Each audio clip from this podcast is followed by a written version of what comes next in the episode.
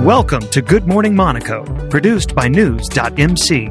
Here are the top stories for Wednesday, August 4th, 2021.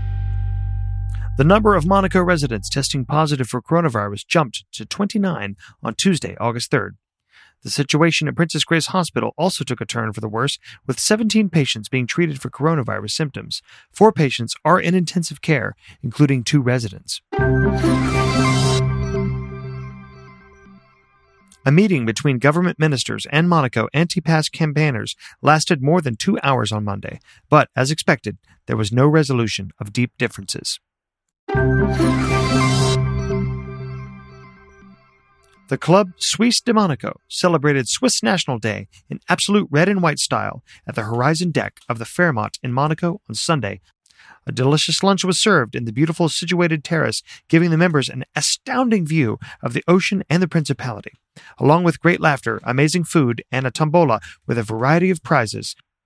From hotel room vouchers to beauty treatments, massages, and lots of food vouchers, the guest heard two lovely speeches. Corinne Bertani, a national counselor and member of the Foreign Relations Commission, highlighted the importance of the Swiss community in Monaco and relations between the Principality and Switzerland. The European Union will consider sanctions against migrant smugglers and those involved in human trafficking to address a surge of irregular border crossings from Belarus, the bloc's top diplomat said.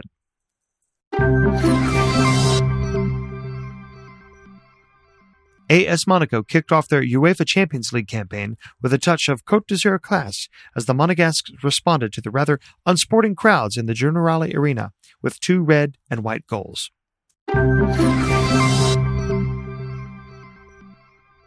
Duly noted, coronavirus remains at the forefront of many people's concerns, and News.mc will endeavor to keep on top of the fast changing situation during the rest of this summer.